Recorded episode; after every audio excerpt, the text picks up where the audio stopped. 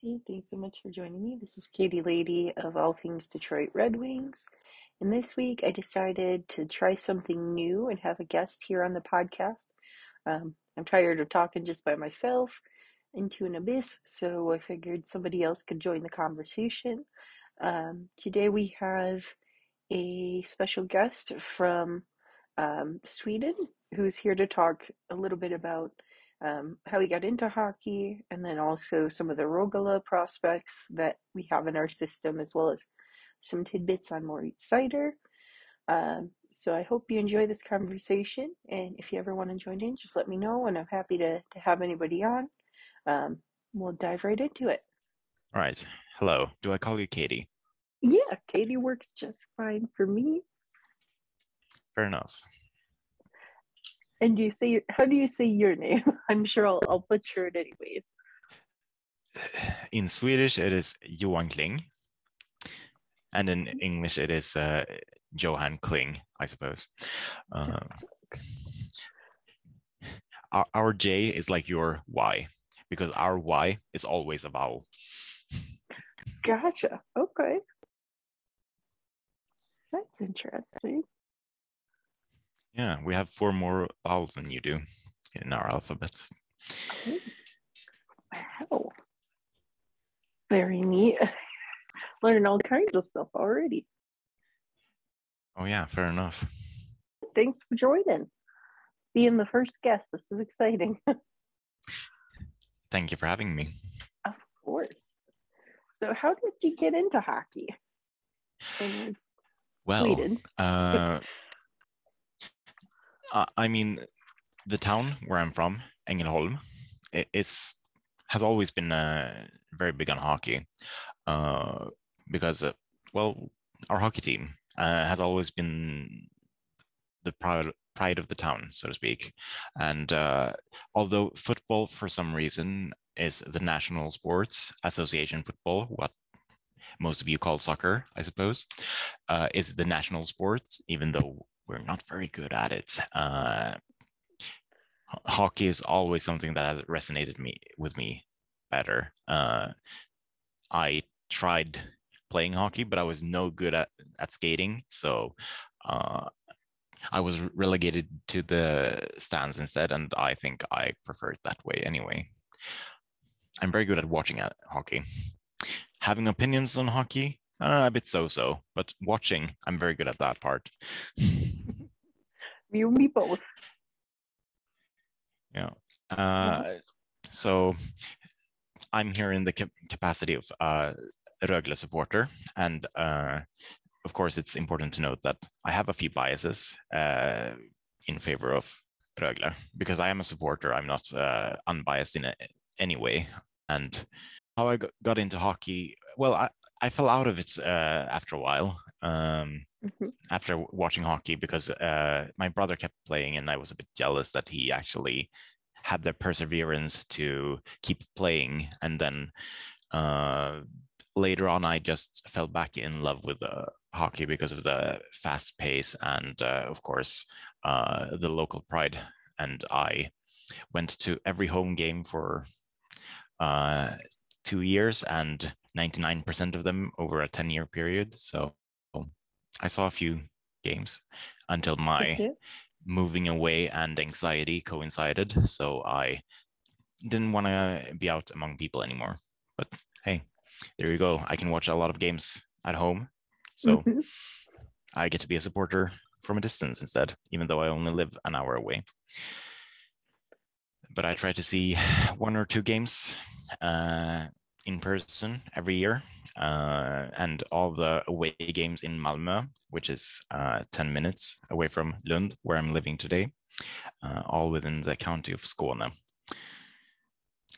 Uh, Rögle was always my choice, a team, um, because both for the convenience of being closer and uh, also I've always enjoyed their uh, historical connection and uh, uh, their approach to sports, uh, which has changed uh, over the last few years, where we've approached a more commercial, um, well, approach I'm not entirely a fan of that. I prefer the more, you know,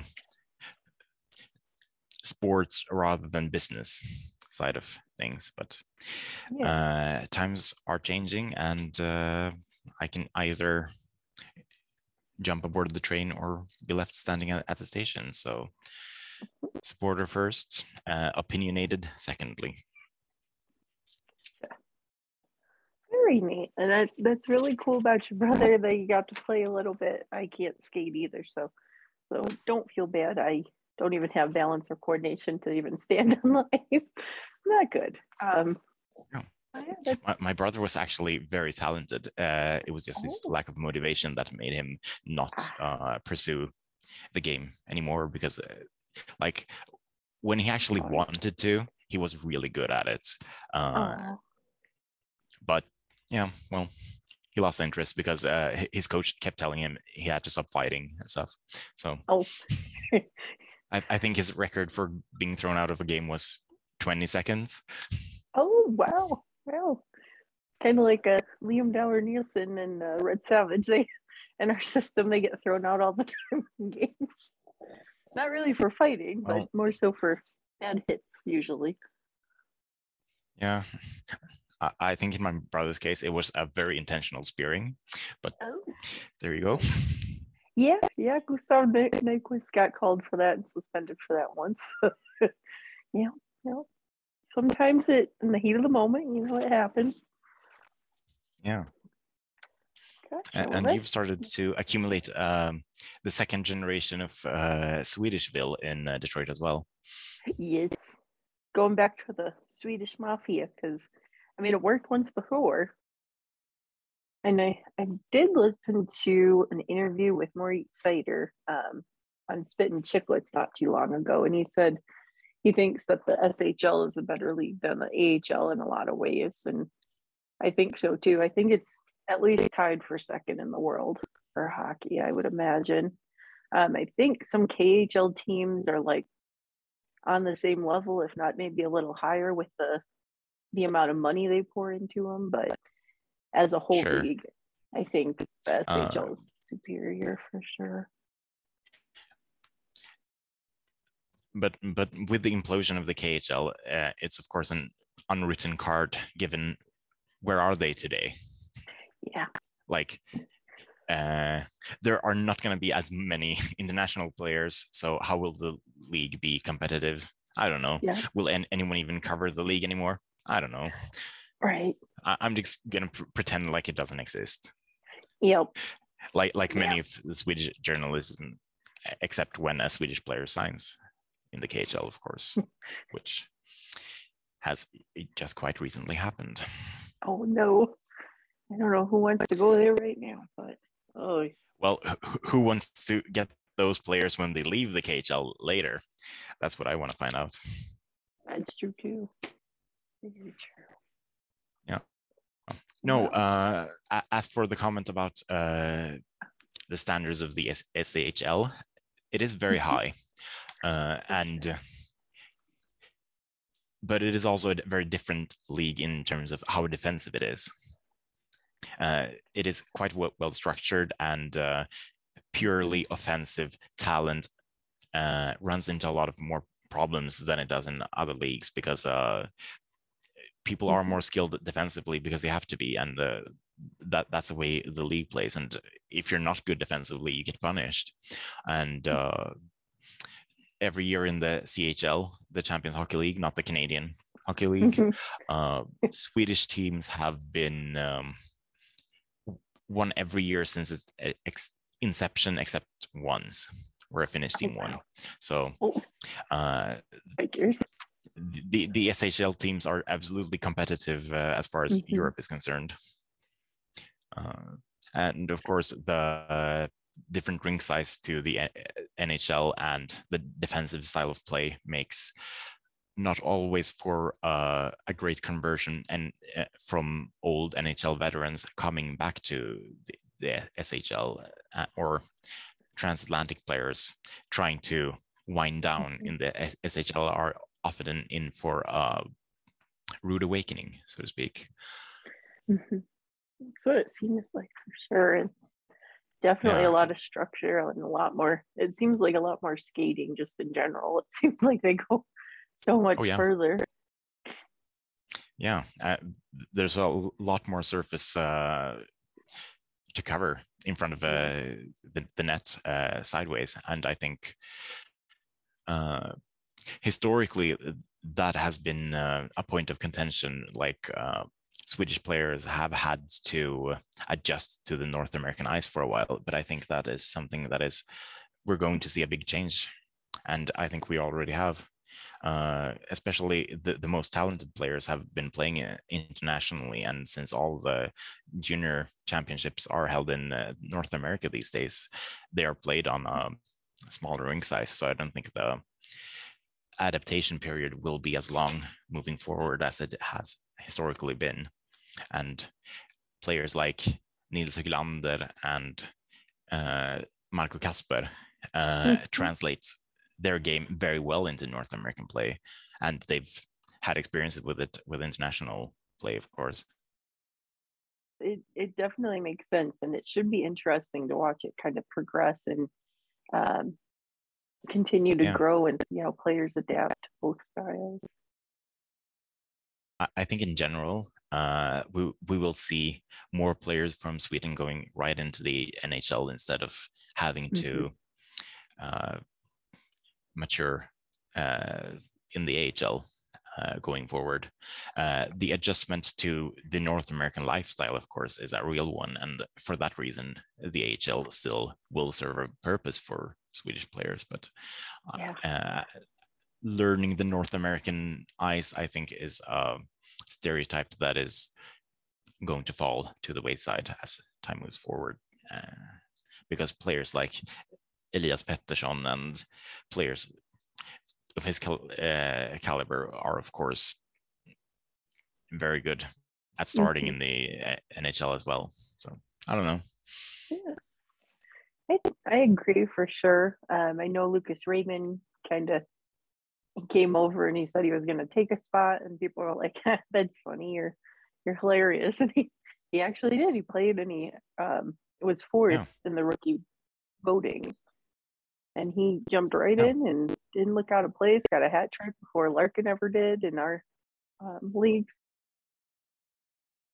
It definitely helps too that you have to play a more complete game in Sweden versus in juniors Oh, in North sure. America. It like a lot of them are high offensive leagues. I think the US NTDP um, is a little bit more defensively sound, but it's still not, you know, like a Swedish professional men's team. So it's it's never going to be that same Sure. level.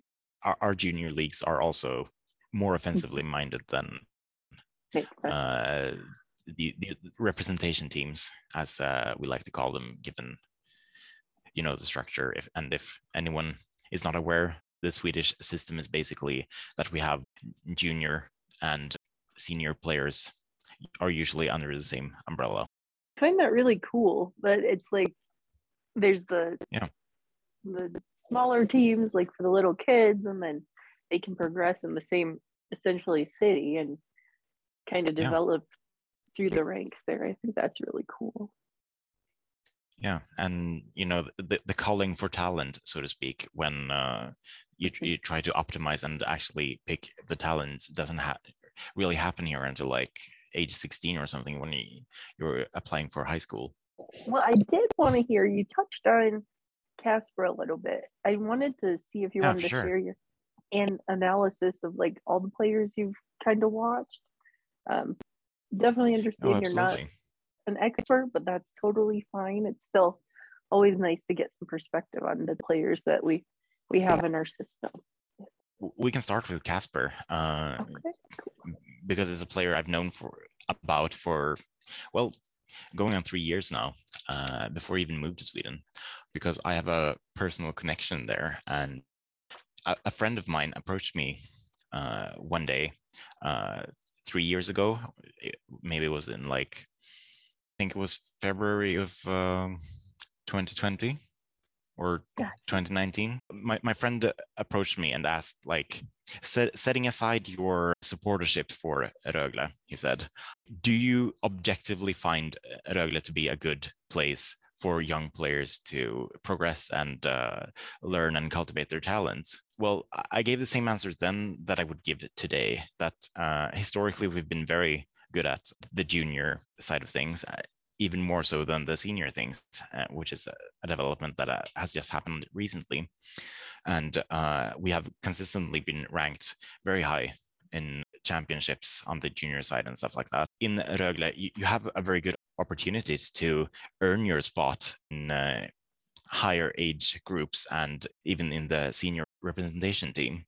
Uh, and if you earn your spot, you get to keep it, which is very good for development. And he said, All right, because my fiance has a cousin back home in Austria that is going to apply to a few different places. And uh, I wanted to see if someone can actually vouch for the development program in Rögle. And of course, that player was Marco Kasper. So that was pretty cool.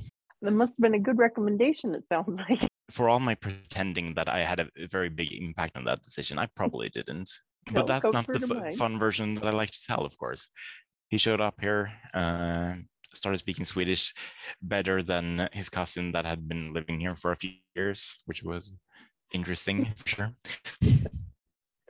Definitely. Absolutely has a t- t- uh, drive for learning things. And uh, yeah, and of course, after our conversation with, with I looked him up and uh, the scouting reports and stuff like that. He seemed to be an, interesting player, and uh, I was happy to uh, learn that he had applied and been accepted here uh, because like an extremely skilled playmaker and uh, had a very good eye for teammates and uh, open open eyes and uh, how to make a pass basically and uh, of course, uh, anyone who has uh, uh, seen recent scouting reports would be very confused when I talk about a player who uh, has been known for his hockey sense and uh, playmaking skills and for being afraid to use his body. When he arrived here, they saw an opportunity to make him learn how to be a power forward. And I think that has paid off handsomely of course, uh, that has also had an impact on the production level because he has had to uh, adapt to a play style and he has not allowed to be as free of a player as he should have been. As with any junior player, you have to separate what part of it is the player and what part is a system. And I think people are definitely sleeping on his offensive talent because th- that was not the focus of uh, these past two years. And on draft night, Steve Yzerman, our, our general manager, kind of alluded to that too, um, saying that he thinks that there's more offense there in his game than people are giving him credit for. So that's oh, absolutely, that's definitely great to hear for sure. He's been trying more to play a power mm-hmm. forward game than to play a forward game, and he's yeah. doing really well at and, it. Oh, absolutely. Uh, uh, he's been a, a, great joy to watch, and uh, he's been absolutely fierce out there. He doesn't take any shit. No. Not at all. Without giving back at least twice as much. Yeah. and so someone coming up to the senior team as a 16 year old, which he was at, at the time uh, of last season, and then uh, having people uh, shove him uh, out of the crease and then him shoving back and stuff like that, I think caught them by surprise as well. And of course, he instantly became a fan favorite uh, in that regard. And due to that and his play style and his uh, always giving everything, which has historically been something that has always resonated very well with uh, this fan base, more so than skill or fancy goal mm-hmm. scoring or anything. Uh, having heart is very appreciated here. Same with Detroit. Absolutely. Yzerman, which you mentioned, uh, of course, has always been a legend. He seems like he's drafting players that really don't back down. Um, similar yeah. to Marco Kasper, Lucas Raymond's the same way. Our coach, when he was hired on, the first first player he mentioned wasn't even Moritz Seider. It was Lucas Raymond, and his no fear and not backing down from anyone, and wasn't afraid to to get in there and ruffle yeah. some feathers per se. Um, so it seems to be a trend because Seider does the same exact thing as does Kasper, and even guys yeah. like Theodor Niederbach even do that too. Absolutely. People who are uh, skilled and confident in their own skill and Mm. uh, not ashamed of it, uh, like Elmer Söderblom and Simon Yeah. Edvinsson. And Albert Johansson. I'm not as familiar with the uh, Frölunda team. Uh, I'm not very keen on Färjestad in general. I- I- it's, it's been my most disliked team, and uh, getting ousted by them in the playoffs did not necessarily help things. Gotcha. Well, Albert is one of our, uh, I think, one of our higher prospects too. Um, a lot of people talk about Simon Edvinsson, but Albert Johansson's a really good player, but he also doesn't back down. Um, I don't think Wallander backs down. I don't think anybody in our system really does. I think Söderblom is the easiest one to knock down, but gets right back up and gets right Sure. back to it. Se- second biggest player in the SHL uh, the last two years. Yep. The, the Yeah, biggest being uh, Adam Edström in Rögle, a New York Rangers prospect, who is both taller and was bigger. I don't know currently, of course, if they are still growing. Yeah. Yep. I think um, Edvinsson is. He was six, I think four when they were drafted, and then he's now like six six. I want to say, uh, but Edvinsson said he's not as big as Söderblom, and Söderblom is a mountain. and Yeah. very skilled. He has a extremely long reach with uh, his stick, and getting to play with uh, Ryan Lasch this last year was a lot in his favor. Uh, Ryan Lasch being one of the absolute uh, best players in the SHL over the last 10 years. Do you want to talk about uh, William Wallinder as well? yeah, or William great. Wallander, as I'm sure most of you call him? Yep, that would be awesome because he's he just joined um, our development camp, and poor kid got in like two three days late um, because Yeah. his flights were canceled. his bags were lost, so he was playing in borrowed Oh, yeah. gear, and I don't think it fit him quite right. Um, because half the time he was bent over, like, like we thought maybe he was sick or maybe he just had like you know jet lag or something. But no, all the equipment. Yeah. Oh, S- but he Skating on new and unfamiliar skates is not a fun thing, especially if, well, they're borrowed. yeah. Yeah. He did really well. I have a friend who's a 3 on 3. pilot. Oh, I'm glad to hear. He he was a great surprise to many of us. Uh, first of all, us expected him to to uh, grab a jersey, but uh, he did so in a very surprising fashion and uh, just kept growing all throughout the season and uh, never apologized for you know taking a spot and uh, our uh, he, he was slated to, to play with our number one defenseman, uh, but he got injured early, so he got stuck with uh, Ryan McKiernan, which did not help William Wallinder's play a lot because he was a liability. Despite all that, uh, I think he had a fantastic growth and uh, did it very well on the ice, uh, despite that hardship. Ryan McKiernan was basically in, I think he was on the ice for 80 to 86% of all the goals we got against us in the playoffs. And William Wallinder was stuck with him as a D pairing. So I, I think Williams' numbers look a lot worse than they probably should have. And they didn't even look that bad. I think his numbers that I saw from the SHL, like people doing screenshots, I think he did pretty well too. So it's good that Oh, it yeah. lines up with what you were seeing as well. the fact that he was not invited to the under 20 uh, tournament was very weird decision but in the summer uh, reboot he earned a spot and uh, that's great at least Definitely. I know George Malik asked him about it in a recent interview um, for the development camp, and he's excited. So that's good because I think Yeah. Sweden could use him on the back end for sure. oh absolutely he's a very skilled uh, offensive defenseman and he's not really lacking uh, defensively for his age. The entire swedish hockey media was quite stunned at the snub. We were too, but I guess he, he really stepped up his game after that. it was a good carrot for him, absolutely, and uh, it turned out well because he didn't miss a lot of weeks of hockey by being stuck in uh, quarantine or uh, being shipped uh, over the entire world and then only getting to play two games and going home again and quarantining both directions. And I think the stability of his uh, club team also helped him. Well, how about Seider? Because I know you got to see a bit of oh, him oh, yeah. last year. All the reports we were gonna have was like, uh, this is gonna be uh, the year that we remember as the year Moritz Seider was gonna play here, and that was even before he arrived. And like I, I wanted to chill down the expectations a bit on that, but it turns out those were very true words because he came in and he immediately set his mark and he was very good for us all year. And I, I saw some some people on uh, Twitter saying that uh, they expected him to go back to Grand Rapids uh, when he came back yeah. to North America, and that was mm.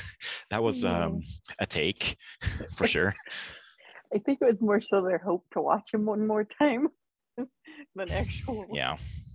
Um, thoughts that he might go there. Who knows? Yeah, but like five five games in, I was pretty sure he was gonna win Calder immediately.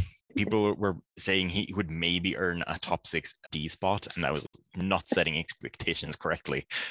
Of course, he had a lot of growth here. Uh, he he had mm-hmm. a, a lot of uh, uh, close talks with uh, Niklas Kronwall, and uh, he, he, got to work with the the Rögle defense coach a lot, and uh, he he had a great uh, development here, and uh, he never made the same mistake twice ever. That's what it seems like. Like his biggest strength isn't anything on the ice, but it's just the rate that he learns. It's almost like a supercomputer. Oh, yeah. Like a, it's ridiculous. Oh yeah, absolutely his mind is absolutely his strength and he, uses all the tools he has at his disposal and plays a game different uh, to many defense uh, men I've ever seen because he mm-hmm. just is prepared to carry the puck in a way that no other defenseman does, or uh, pinch in a way that no one does, or of course uh, the famous reverse it, which uh, other people never learned from no. as uh, as quickly as Seider learned, no one else did about him. No. They all thought they were gonna be the guy who caught caught him off guard, and no one ever did. Yeah, yeah. So Söderblom tried that twice when was in the SHL and both times Söderblom was on my wondering what happened. Yeah. I think because uh, uh, didn't learn his lesson. Nope uh, Joel Lundqvist, uh, twin brother of Henrik Lundqvist. yeah. Uh, uh, kept chasing him all year, uh, but both in the regular season and in the playoffs. And well, I, I, think he got a hit on him once, and that was because uh, Seider prioritized uh, playing the puck and mm-hmm. didn't have time to do more than brace himself. But other than that, uh, Joe Lundqvist got to eat ice uh, way more than he usually does. Which is because great. He's uh, one of the most feared physical players in the SHL uh, in the, that regard because he never, uh, you know, pulls his punches uh, when it comes to hitting. Huh? And uh, has been suspended quite a few times for charging and stuff like that because he doesn't back down. it was very very satisfying to see uh, all those uh, gifs on Twitter coming from those interactions. Let me tell you. Yeah. Uh, Ace Hockey gifs on on Twitter. He's there.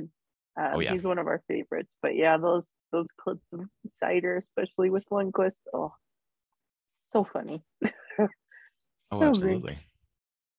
Seider had a decent uh, journey because like his game got a lot tighter over the season. Like, even when he came, he he was a very good player. But as the season progressed, uh, his game got tighter. He continued making more and more correct decisions, both when he learned the league and when uh, he advanced and got to play in this very specific system that he adjusted to that very well.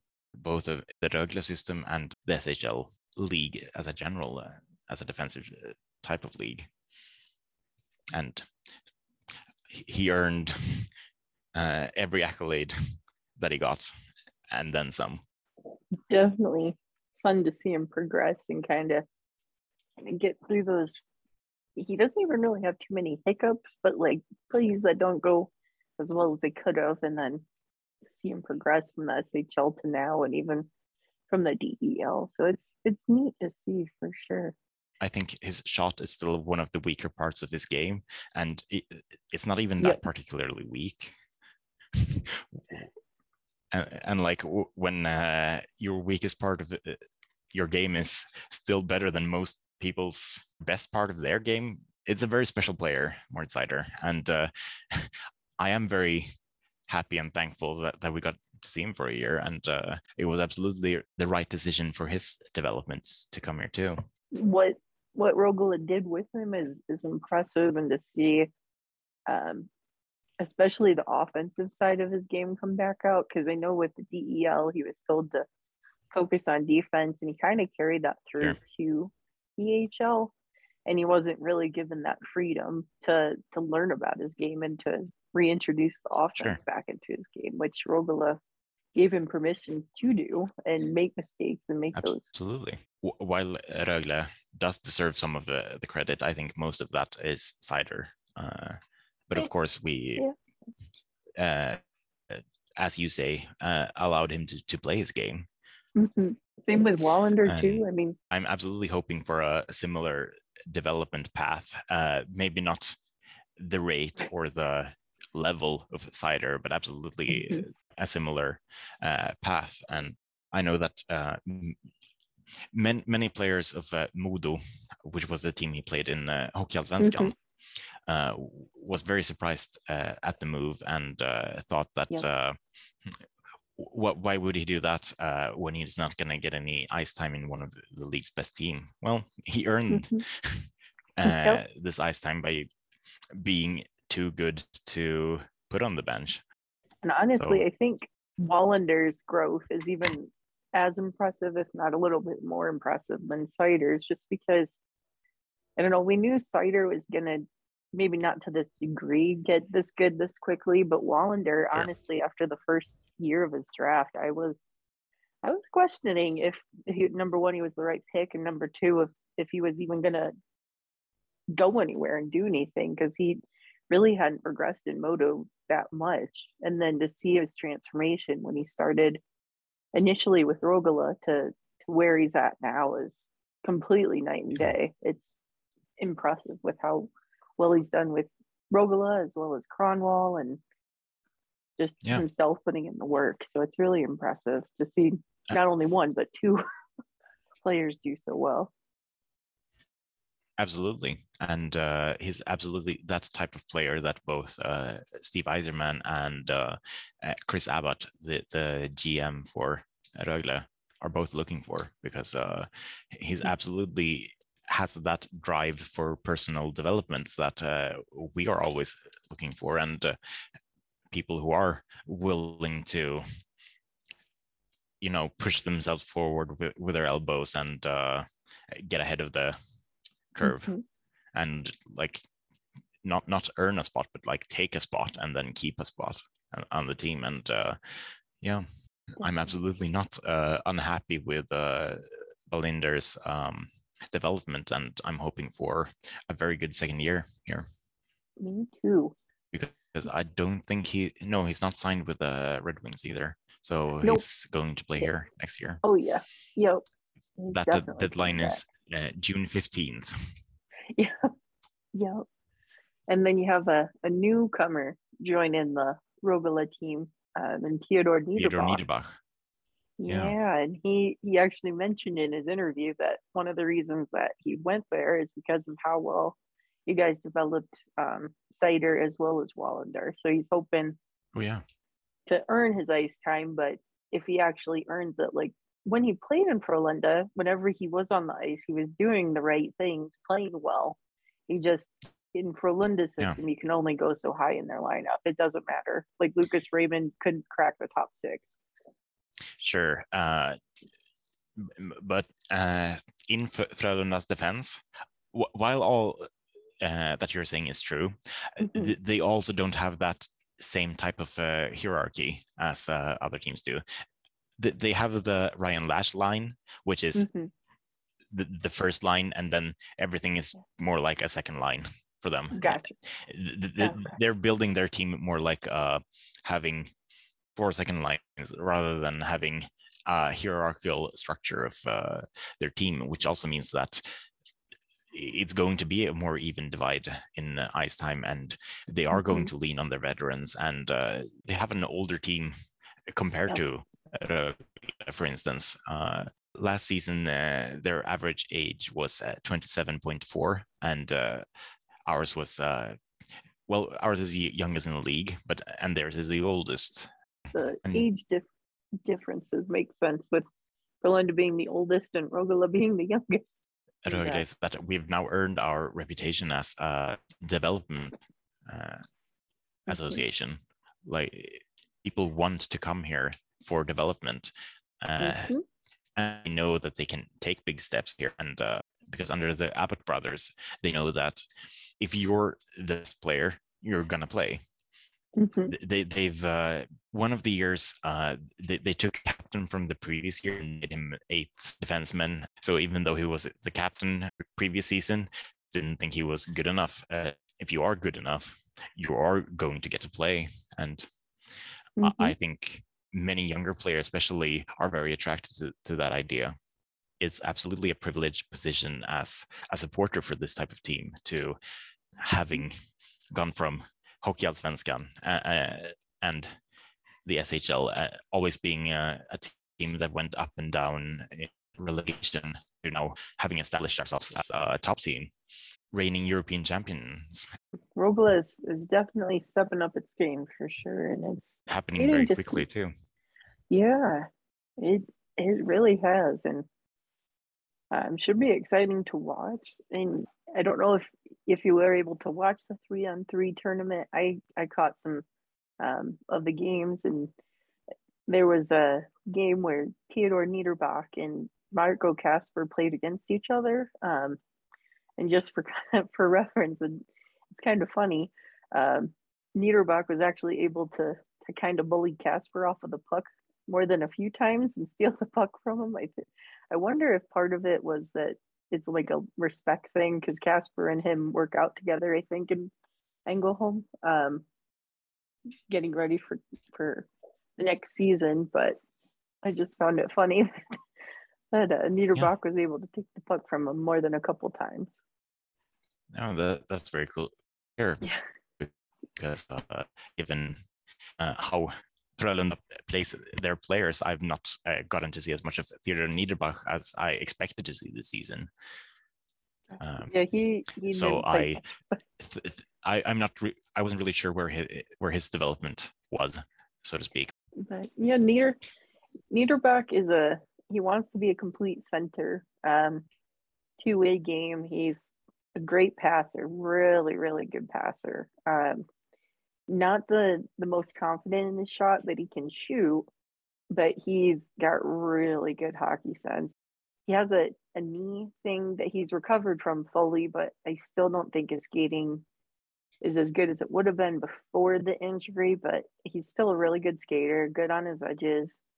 Um, not elite in those categories, but he could definitely get by. Um, but he's he's kind of a bully and like in the SHL playoffs along the boards, he kind of bullied some players. Um, but he just wants the puck. He doesn't like all he wants is the puck. As long as he gets the puck, he'll leave you alone. But if you have his puck, he's gonna he's gonna take it. but for a little guy, come on, team. yeah, he, I think you'll like him. He's he's a good one for sure. Well, I'm looking forward to it.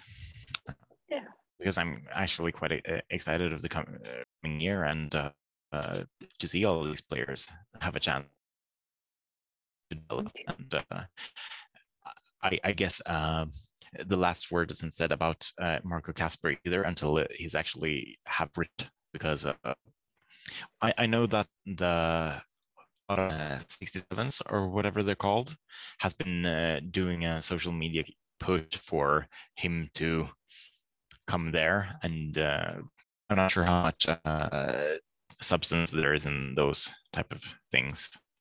Um, but Marco Kasper is so they have the last word and uh, get to place him wherever they want.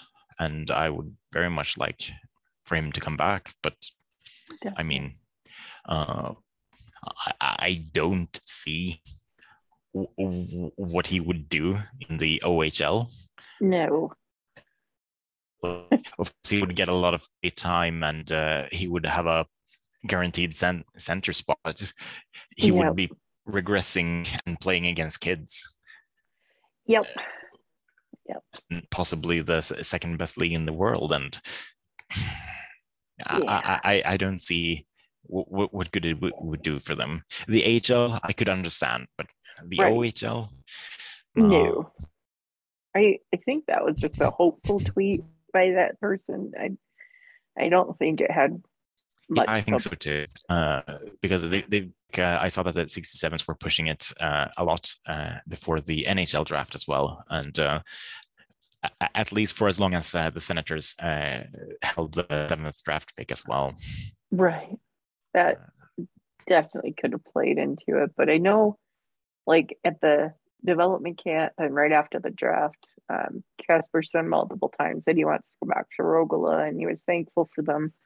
Um, and he wants to be able to to go back and try to earn the center spot and play more center. And so the only thing Absolutely. I can really think of is if if there's too many centers there, especially with Niederbach joining. If oh, we have a lot. Oh yes. Gotcha. So that maybe that plays a role, but I I still can't imagine him not going back. Honestly, I'm hopeful. Absolutely, and like I said, we have a lot of uh, centermen. Uh, but if he earns the center spot, I'm very happy. I think it'd be a good challenge at least to to try to fight for a spot there at center. And I don't know if maybe like Niederbach and him could share. We were thinking maybe like third line center duties. I don't know, but maybe. Anyway. I have so many things to look forward to too with all these forwards. You mentioned your love of the the early '90s Red Wings. Foray into my interest in, uh, in hockey came from uh, hockey cards. Uh, like my first contact with uh, hockey in general uh, was, uh, you know, Parkhurst, I think they were called. Mm-hmm. Um, the, the hockey cards were very big, and I I really like the Red Wings because my favorite color when I was a kid was red, and uh, I really mm-hmm. like the jerseys and the Swedish representation, and of course they had, in my opinion, one of the coolest names in hockey, uh, Vyacheslav Kozlov.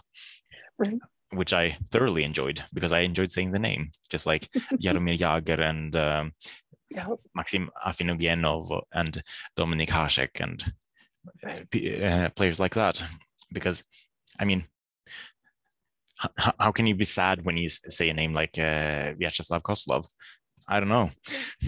And uh, Pavel Bure was my uh, favorite player, and uh, uh, Teemu Selänne was um, a close second. Uh, yep. But my favorite team was uh, Detroit Red Wings starting out, uh, and uh, I always played them in NHL '95. but, but then they won uh, two consecutive uh, championships, and I like an underdog, so I um, went exploring for different options and settled for the Carolina Hurricanes for a while because I like their jerseys and I like their colors. Once I forgave them for their move from Hartford, of course and yeah. then they won and um, then i never really had a specific favorite team after that and yeah. uh, like i think after the 2012 championship i fell uh, out of love with the time slots that the nhl teams played at 4 a.m is a bit too yeah. late and too early for me to start watching a hockey game understandable uh, with Niklas Lidström, eh, Henrik Zetterberg, Johan Franzén, eh, Niklas Kronwall, all these type of players uh, made it very uh, difficult not to keep track of uh, Detroit Red, Red Wings, um, both in the 90s and the aughts, or the double zeros, mm-hmm. which you might call them in the US, because I think aughts is more of a British thing.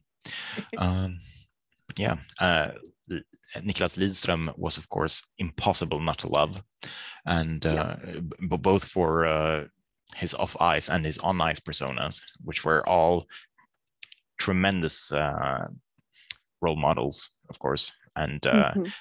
you were lucky to have him. I think. the all the Swedish mafia and um, the Yeah. influence. I think definitely we were and are currently being spoiled with. Yeah. It's, and I, uh, of course, uh, Tomas Holmström still carries a legacy. I think both in the, the NHL and, of course, in Swedish hockey in general, because we talk about just standing in front of the net as a Holmström thing to do, and like uh, every team wants that type of player, and it's absolutely something he should be proud of, especially since he barely took a jersey in the uh, Swedish team, and everyone scratched their heads at when he w- went uh, overseas to play for Detroit. Like, how, how could this guy possibly earn a spot in that league? But boy, did he! right? Oh, he's great. And like uh, so the, fun. the, the synergies between uh, Lidström and Holmström, of course, are um like some of my favorite plays are when uh, Lidström shoots a shot intentionally wide and uh, Holmström Mhm, deflects it because both of them know where they're going to be, and that's just mhm. so beautiful. Most definitely. Mm. Beautiful and fun and so entertaining and don't even really need to communicate because you just know where the other's Yeah. gonna be. And uh, uh, great people. Uh, does a lot for the communities. Uh, I've heard both uh, over there Mhm. and over here. I've heard that too, so it's awesome to give back when they can for sure. I know uh Yeah. Holmstrom came to one of the Red Wings, I think it was like a prospect or development camp type of thing, and he was trying to teach him how to be in front of the net. he he stopped and was like, "Everybody's just too soft. you don't want to do it. They're not doing it right." It's like, "Oh, yep, that sounds about right, especially nowadays." Hockey players are a lot different, I mm. think, nowadays. Well, you, you got Kasper. That's true, and Seider, and um, I guess Seider's probably not going to be at the net though. Well, I mean, uh, in the in the D zone. That's true. That's true. Um, but yeah, Kasper definitely, and Niederbach Yeah. has, has got some edge, and Bergeron even has some edge. So we have I'll Tyler Bertuzzi too. He's kind of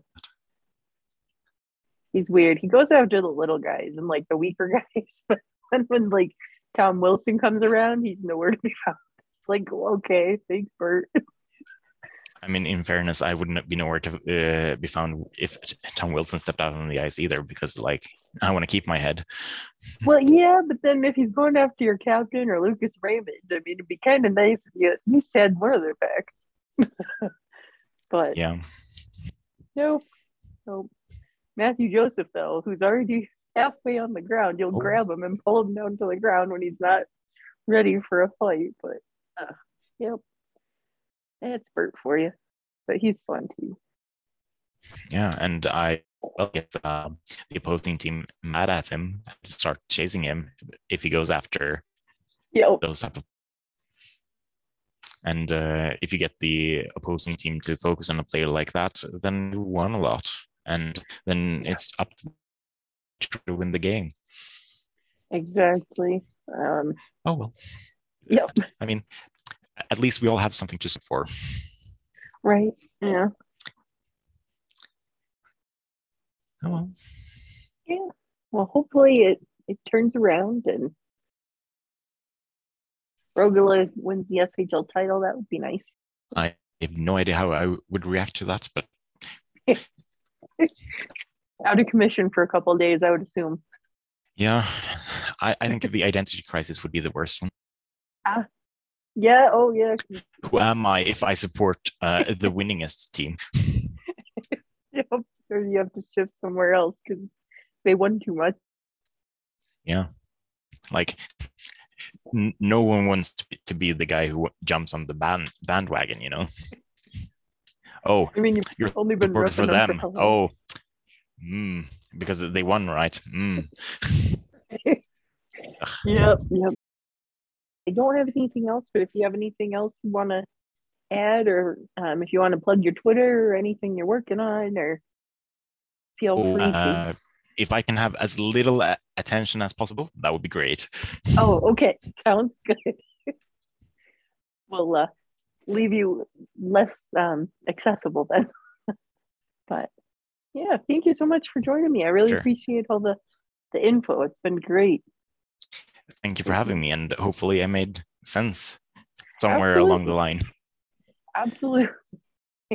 totally did. So thank you so much for joining me, and I hope you have a, a great day or night, I guess. Thank you, and I hope you have a pleasant day too. Thanks. Bye. Bye.